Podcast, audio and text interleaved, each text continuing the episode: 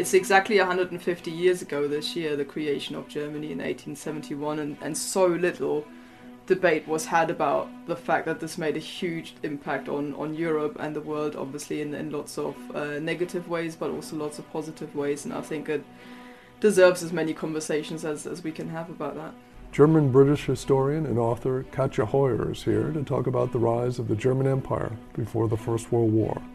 And we'll hear from her right after this break. I'm Robert Child, and this is Point of the Spear.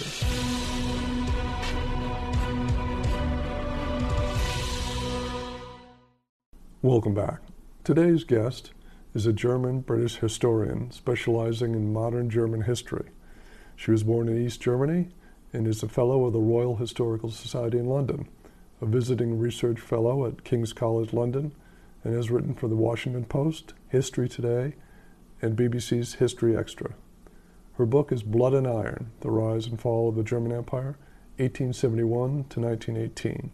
It came out yesterday in the States and author Katja Hoyer joins us now. Katja, welcome to the show. Hello, thank you for having me. Oh, you're very welcome.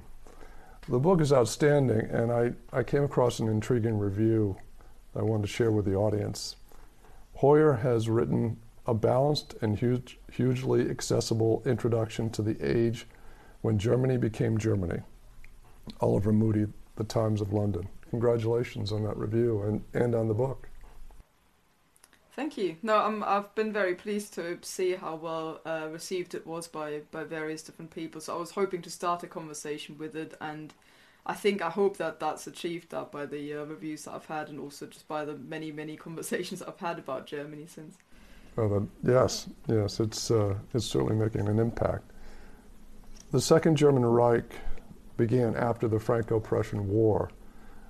What was that conflict about, and what did Germ- how did Germany emerge from it territorially?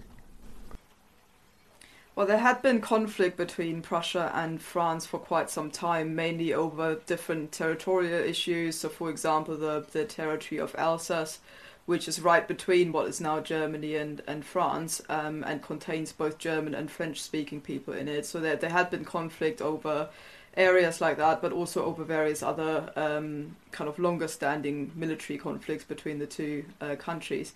Um, and Otto von Bismarck, the Prussian uh, prime minister, saw an opportunity there to try and rally the other German states behind Prussia um, in an attempt to basically um, give Prussia the, the predominant uh, position in, in and amongst the uh, German states and, and make it sort of the leading one. Um, so I should say that Germany was not a unified country at this point. There were 39 German states, um, individually all led by individual leaders, uh, kings, dukes, and so on. Um, and the German nation state didn't exist, and, and provoking conflict between one of the most powerful German states, Prussia, and a neighboring country which was clearly not German, namely France, with a different language, different culture, um, Bismarck assumed would bring the other German states behind Prussia to help it out, basically in this conflict, and that's exactly what it what it did. So what the conflict was really about wasn't so much any particular territorial gain or uh, monetary reasons, but it was largely provoked by Prussia to try and um, speed up the process of German unification and bring the other states behind it. And Bismarck brings this about in quite a clever, sort of cunning way because he assumes that it must be the case that France attacks if Prussia had attacked, then the other German states would never have rallied to its support. Sort of, you know, supporting a, an um, an aggressive act of war wouldn't have been something that, say, the Bavarians would have signed up to. But if one of the German states is attacked in turn, it creates this illusion that uh, Germans must sort of rally together and stand against this, this sort of foreign invader, and that's exactly what he does. So what happens is there's a um, a crisis uh, in Spain about succession. Um, and it's not entirely clear who the next um, Spanish king will be. And one of the candidates is a German one, um, and and basically the the French want reassurance that they will not have a German leading Spain because then they're surrounded by two German uh, sort of territories basically, and they were not keen on that.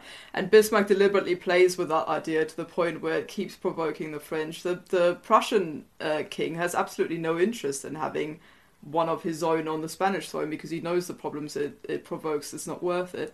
Mm. Um, but Bismarck keeps playing with this idea, keeps provoking the French, and eventually um, triggers the the uh, war declaration by the French, which uh, brings about this this unification war between uh, France and, and Prussia. I see. Yeah. Uh, Otto von, von Bismarck. Paint a picture of him as a leader, because he was pretty dynamic at this time. Yeah, that's one way of putting it. um, yeah, he, he was he was intense. So right from the beginning. Um, so I should say he's originally from a, a Prussian noble family. They're called Junkers, um, a sort of Prussian landed aristocracy, mostly from what is now actually Poland um, and that sort of Eastern European territory, which which was part of Prussia. Um, and initially has no interest really in becoming a politician. So he, he fully expects, as the second son in the family, um, to take on some sort of role on the family's estate uh, and kind of just running the uh, you know the rural estate in in Prussia. Um, but he finds that exceedingly boring um, to the point where he starts sort of drinking and gambling and womanizing to keep himself busy. And he's just bored because he's an intellectual man, very learned, very dynamic himself. He needs the the uh, conversation and arguments with other intellectuals and so on, and, and finds kind of sitting back in, in rural Pomerania with the other Junkers quite boring and, and one dimensional. Um, and then a thing happens which brings him into politics, namely, one of the uh, parliamentarians in the Prussian parliament falls ill. Um, and because he's, like I said, a local nobleman, he gets asked to step in uh, for this person who'd fallen ill and, and for the first time experiences parliamentary politics with all the backstabbing and intrigue and coalition making and all of that. And he absolutely loves it. He comes home to his wife in the 1840s and, and is just gushing about how, how exciting it all is and how he wants to stay in politics. But he's very, very much a hardliner, kind of ultra conservative. Uh, very very possessive and protective about the uh, monarchy. Um, so there's there's back against the monarchy at this point, with Parliament wanting more and more rights um, and he's hugely protective of, of the Prussian kings, um, which is valued by them, and they keep sort of promoting him through the ranks until he ends up as Prussian prime minister in 1862. I see. Yeah, a very colorful character indeed. That's for sure. Mm. Now, during this time, the the German national identity emerged during the Second Reich. What characterized that identity? Uh, largely these conflicts that I've just described. So really, the only thing that binds these these thirty uh, odd state to states together at this point is the wars against other nations. So when once Bismarck is, is prime minister of of Prussia in 1862, he realizes that there are more and more people that are calling for a unified Germany. They want this unified Germany be tied to a constitution, so that takes power away from the monarchs um, uh, democracy is on the rise. So all of this stuff is happening, and Bismarck is realizing that he can't protect the, the monarchy forever if he doesn't give a little bit. And so when this Germany is created on the back of that Franco-Prussian War um, in 1871, Bismarck gives it a constitution um, with a proper parliament that's universally elected by, by all males in the country, which is quite um, progressive by the standards of the time. So there's no ties anymore to wealth or status or anything else really, other than that, than the fact that it's just male, uh, um, a male electorate still. But other than that, it's, it's fairly democratic. Um, but it still has a Kaiser, a, a, an emperor at the top. Um, and but the thing is that all of the other German states that aren't Prussia are now somewhat tied to Prussia as a state. So they've kind of joined this club that Prussia set up almost. And so Bismarck tries to give them a, a degree of federalism, similarly to the US, actually, I would say, in the sense that the, individual states have quite a lot of rights in Germany as well. Um, in that it's a federal construct deliberately so, so that states like Bavaria and, and uh, Baden and Württemberg can retain an element of regional um, identity and, and um, autonomy really that you wouldn't have in states like say France where, where things are far more centralized.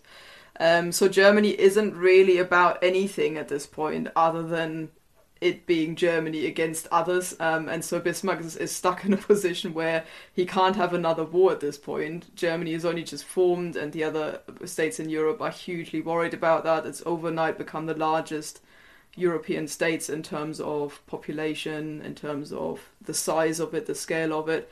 and he's got to convince everyone that this is now a peaceful state, so he can't go out and start another war against somebody. And so what he does is he perpetuates that conflict internally. He picks on socialists, he picks on the Catholics, um, different uh, regional groups and so on, and tries and rallies the rest of Germany against one minority after another, basically, to try and just keep this conflict idea going, keep everyone together against somebody else. Um, and that's, I think, Germany's foundation problem is that it hasn't kind of voluntarily come together as a state, but was uh, almost sort of merged together in the in the fires of war, if you will, and thereby this conflict thing had to be perpetuated.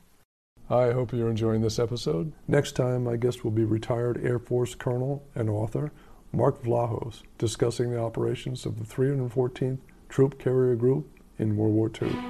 There's so much written about, you know, the 8th Air Force and the bomber crews, but the, you know, the troop carrier men, you know, who wore this patch, you know, right. the airborne troop carrier patch, and the glider pilots, you know, who dropped the paratroopers and flew aeromedically back in combat resupply missions. Most people don't, there's not much written about them, so I felt I needed to fill this void in history. That's next time.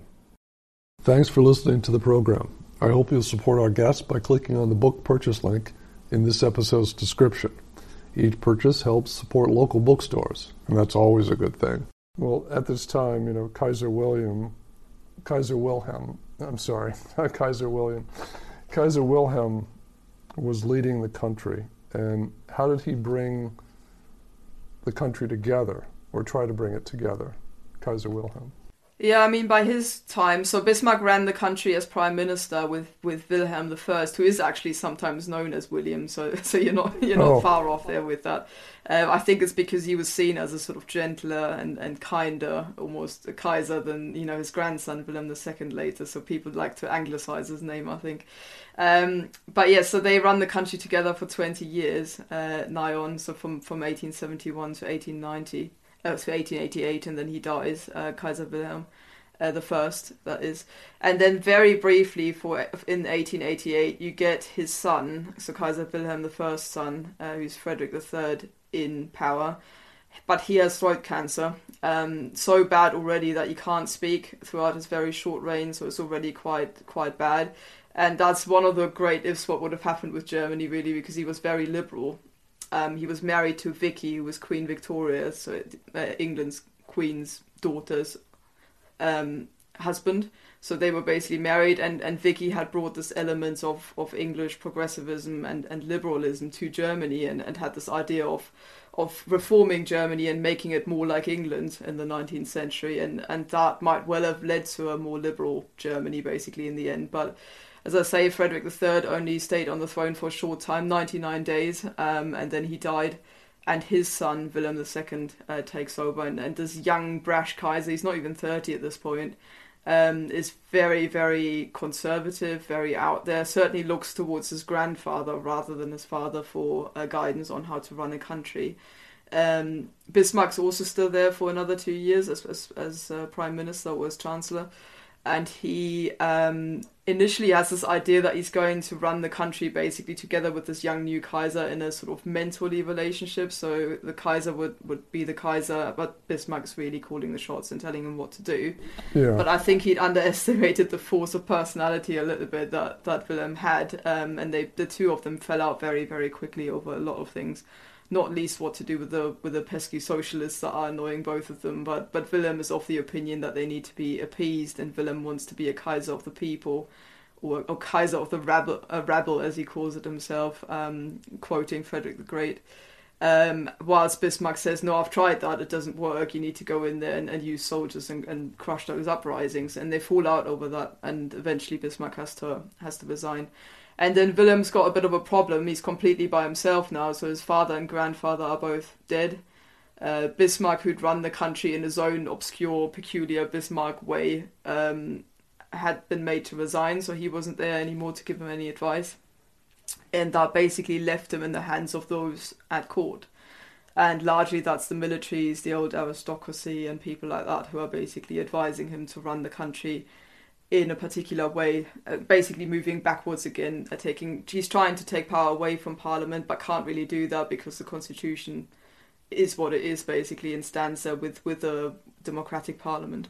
And that parliament's containing more and more democrats now and liberals and socialists and and, and so on kind of more left leaning uh, individuals to the point where it's half and half before the First World War, liberals and, and conservatives. And Wilhelm gets more and more frustrated because he wants military reform and he wants the country to be um, um, more respectful of him and he wants more power for himself. And he can't push that through this parliament anymore. Um, and that's why the two begin to clash.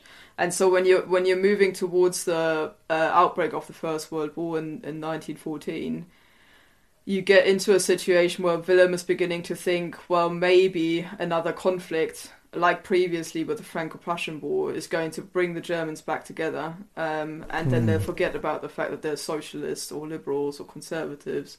Some of them are Catholic, some of them are Protestant, and he's thinking none of that will matter if Germany goes to war against somebody else that's that's clearly completely different from the Germans, um, and and that's why the First World War doesn't seem as big a danger or as big a threat to him as it actually seems a, a, a promise almost or a, certainly an opportunity to to rail the country back behind him. And Bismarck had a quote, a quote in, 19, in 1888 that foreshadowed the First World War. What did he say, and what were the circumstances behind Bismarck's quote about impending war?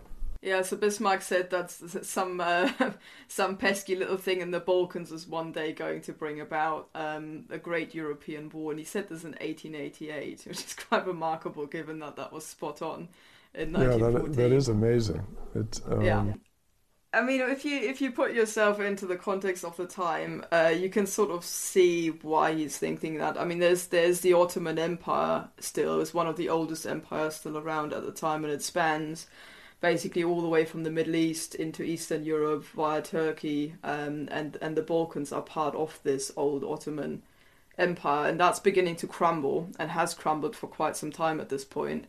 Um, which means that all of the individual states that that had previously subjugated in itself, um, so states like I don't know Bulgaria, for example, um, Serbia, uh, you've got all the Middle Eastern nations, so they are now all beginning to to get a little bit of a of a breath of freedom there, basically thinking, oh, finally our, our nations can also have individual states. And nationalism was a huge thing in any case in the 19th century. So nationalism in the actual sense of the word, people wanting to create nation states for for their individual nations.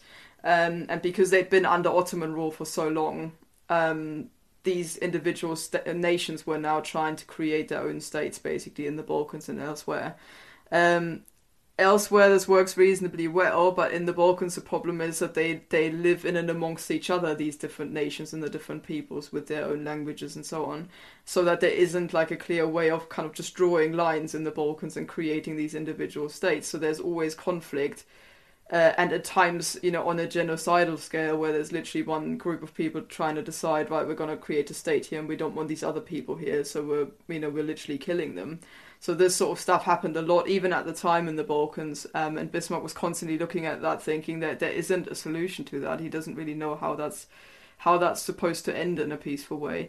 And because of where the Balkans are, as well as sort of on the uh, in the eastern southeastern corner of Europe, uh, linking basically states like Russia and Austria to the sea those two are permanently fighting over influence in the region as well now that the Ottoman Empire is crumbling. And, and Bismarck doesn't see a way of reconciling Austrian and, and Russian influence in the region um, now that the Ottomans aren't there basically anymore to protect it for themselves. And that's beginning to escalate bit by bit. There's loads of Balkan wars and conflicts going on in the 1870s and 1880s while Bismarck runs the country. He himself actually hosts a conference in Berlin uh, in the 1870s where he gets all the big European states round the table in Berlin and says, look, we got to sort this out, otherwise we will end up fighting each other over influence in the Balkans. Um, and initially this works, but he knows it's a temporary thing, and eventually a war will erupt over it.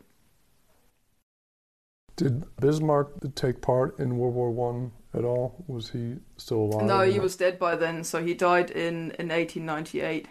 Uh, a very bitter and angry man. He was quite old by then, so he was born in 1815. Um, so it would have been a remarkable. T- he would have he would have he would have been hundred no 99 years old in in 1914 if he'd survived uh, that long. But no, he, he, lived to a ripe old age, but he died in in 1898. Um, a bitter and angry man in his in his bed, still writing bitter and angry articles about uh, politics and how Wilhelm is doing it all wrong and um, how Germany is moving in the wrong direction. So you know, he would not have been impressed, I don't think, with with the way that things were going 14 years later or 15 years yeah, later. Yeah, Well, are you working on any new projects now after this book has come out?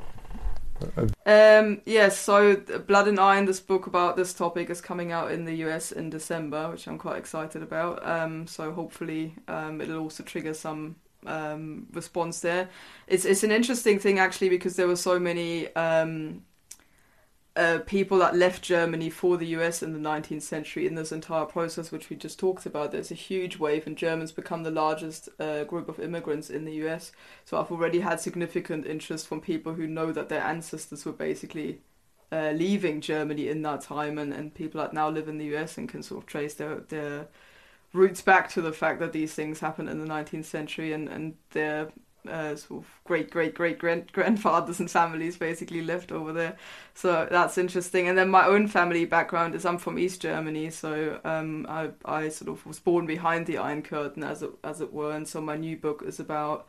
Uh, the the GDR East Germany. So I'm looking at, at the East German state from um, 18 sorry 19 1949 to to the fall of the Berlin Wall in, in 89 as a as a history of East Germany of, of the GDR. Oh that'll be fascinating. I, I had an opportunity back in 1996, early 1996, to go to uh, Berlin, and we crossed over into East Germany, and it, and I remember it distinctly, uh, going under the under the Brandenburg Gate uh, on a bus, and when we crossed under it, everyone raised their hands and cheered that we were now in East Germany and that, we could go into East Germany.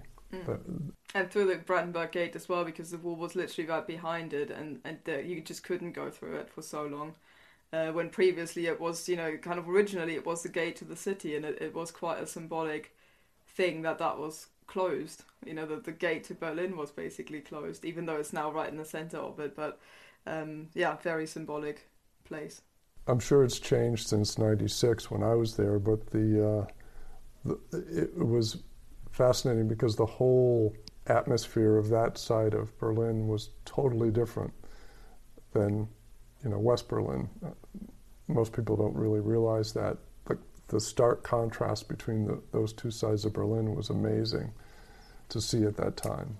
Yeah, and it isn't something that just vanished either. I mean, even even today, still, you know, old older places will still have like furniture in it that says people's property on it, you know, because they, they were kind of just sort of, you know, national companies that produced them and, and they're still, well, you know, I walk into my grandparents' house and it literally looks like it did in the 1970s. so it's like a, like a museum going in there. They still have the same furniture, the same stuff. I mean, I still have like East German cutlery and all that in my drawers here in the UK where I live now. Because I just took my, you know, my stuff over when I moved here. This it, it doesn't history doesn't just end at, at points where we decide it should end. It sort of always trickles and, and leaks into periods that follow.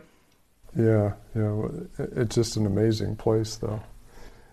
The book is called Blood and Iron The Rise and Fall of the German Empire, 1871 to 1918, and I highly recommend it. Katja, thank you so much for joining me today. This was fascinating. Oh, thank you, Robert. No, I really enjoyed that, and I'm I'm always glad to you know talk about Germany because I, I do think it's it's underestimated just how much of an impact the creation of Germany had. It's exactly 150 years ago this year the creation of Germany in 1871, and and so little debate was had about the fact that this made a huge impact on, on Europe and the world, obviously in, in lots of uh, negative ways, but also lots of positive ways. And I think it deserves as many conversations as, as we can have about that. That's it for this episode. Thanks again for joining me. Next time, my guest will be retired Air Force Colonel and author Mark Vlahos, discussing the operations of the 314th Troop Carrier Group in World War II. There's so much written about, you know, the 8th Air Force and the bomber crews, but the, you know, the troop carrier men, you know, who wore this patch, you know, right. the airborne troop carrier patch, and the glider pilots, you know, who dropped the paratroopers and flew aeromedically back and combat resupply missions. Most people don't, there's not much written about them, so I felt I needed to fill this void in history. That's next time. And if you like what you hear, leave a review or a rating or just click the follow button. You can find me on Twitter at Rob Child, where you can share your comments about the show. I'm Robert Child, and this has been Point of the Spear. Music licensed from audioblocks.com. Point of the Spear is produced by RSC Media Group. I wanted to take a moment to thank our growing army of listener supporter members. You make it possible to continue our mission of bringing you the best military history authors, filmmakers, and movers and shakers. If you're not a member yet, it's easy to join and it takes just seconds. Scroll down to the bottom of this episode's description and click the support link. You'll come to our anchor page, click the support button, complete the brief form. It's that easy. We're planning loyalty perks and giveaways to roll out over the coming months for our early supporters who sign on before the end of the year. So don't wait. Become a member today, and thank you for your support.